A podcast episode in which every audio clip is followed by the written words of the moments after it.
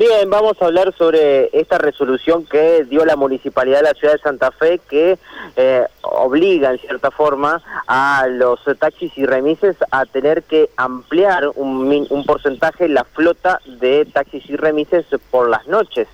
de jueves a domingo, o sea, tiene que haber más eh, vehículos circulando eh, en las jornadas nocturnas, principalmente los fines de semana, de jueves a domingo. Bueno, por eso por esta resolución que ha tomado y que ya entra en vigencia, lo hizo desde ayer a la noche, eh, brindaron una conferencia de prensa, en este caso los representantes, representantes de taxis y remises. Estoy hablando de Damián Cóceres, que es el presidente de la Sociedad de Taximetristas, junto a su secretario eh, Francisco Ayelo, y también en representación de los remiseros, estoy hablando de Alejandro Aedo. Ellos hablan de eh, justamente de si bien es una resolución que ha tomado la municipalidad, entienden que para aumentar esta flota también podría haber, eh, en este caso, con lo que tiene que ver con algunas licencias que han quedado en desuso, que los trámites eh, tienen que mejorar en cuanto a su rapidez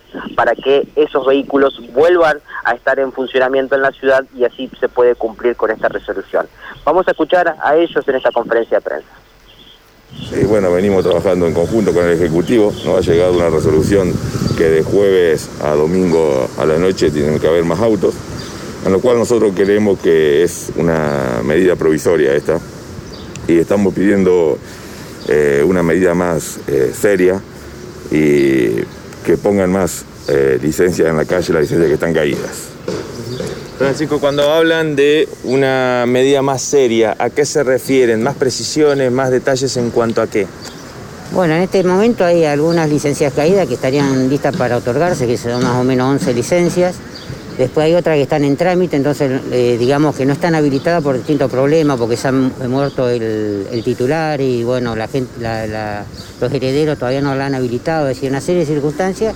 que nosotros estamos trabajando con el Ejecutivo para que se intime, digamos, para que se agilice ese trámite y puedan eh, levantarse esa licencia y poder salir a la calle. De todas maneras, nosotros somos conscientes de lo que está pasando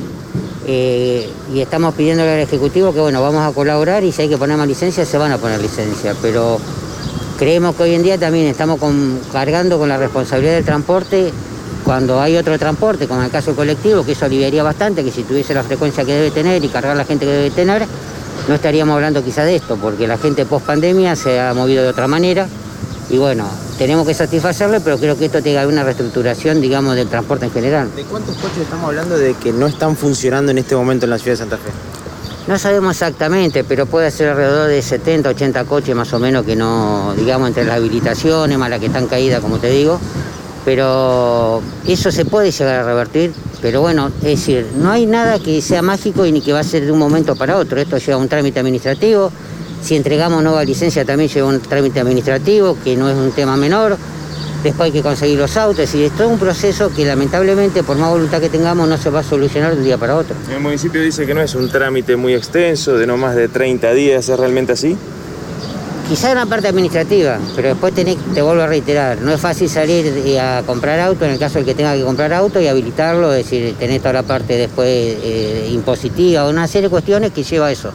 Por eso decimos, la solución la estamos buscando y tiene voluntad el Ejecutivo y tenemos voluntad nosotros, de los dos servicios por lo que estamos siempre trabajando en conjunto. Eh, es, cuestión de que se decida, que se tome la decisión y empezar con ese trámite. ¿Cuál es la situación particularmente en los remises?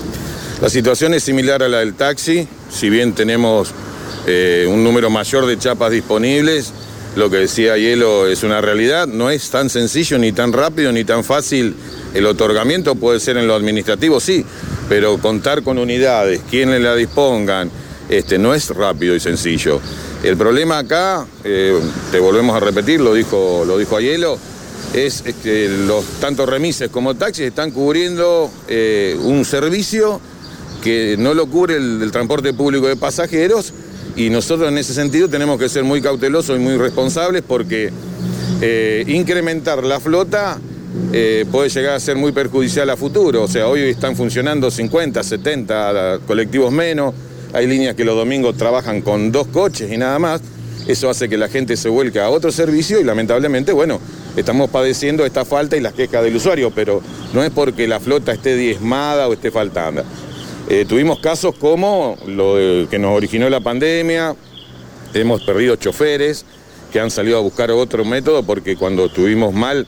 con el servicio y todas las restricciones, la gente necesitaba generar otro ingreso y bueno, hemos perdido algunos choferes, eso se nota en el servicio, pero te vuelvo a repetir, no vemos soluciones mágicas ni rápidas, por eso estamos trabajando y hablando con el Ejecutivo. Se implementó de parte del municipio esta, estas, este, eh, ¿cómo se llama?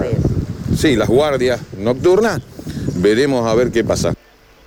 Bueno, hasta allí lo escuchábamos a, Alejandro Aedo junto a Damián Cóceres y Francisco Ayelo, ¿no? Este problema que cada vez se va a empezar a ver más porque ellos consideran que la demanda ha aumentado en buena hora para los que tienen la posibilidad de circular, pero quizás eh, en algunos momentos no alcanza, por momentos eh, se hace muy difícil conseguir un taxi, un remis, eh, entonces hay que buscar una solución de fondo, porque también ellos consideran de que aumentar drásticamente la cantidad de licencias podría significar que ante la vuelta a la normalidad en el corto o largo plazo de los colectivos eh, con la flota correspondiente, podría llegar a generar un problema en donde la torta que tenemos actualmente se reparta por mucho más autos y nadie se vea beneficiado. Bueno, Mauro, te agradecemos mucho. Lo vamos a seguir al tema porque el del transporte es un tema muy delicado y que hay que analizarlo en profundidad. Esta es una parte nada más. Gracias, Mauro. Abrazo, hasta luego. Chao.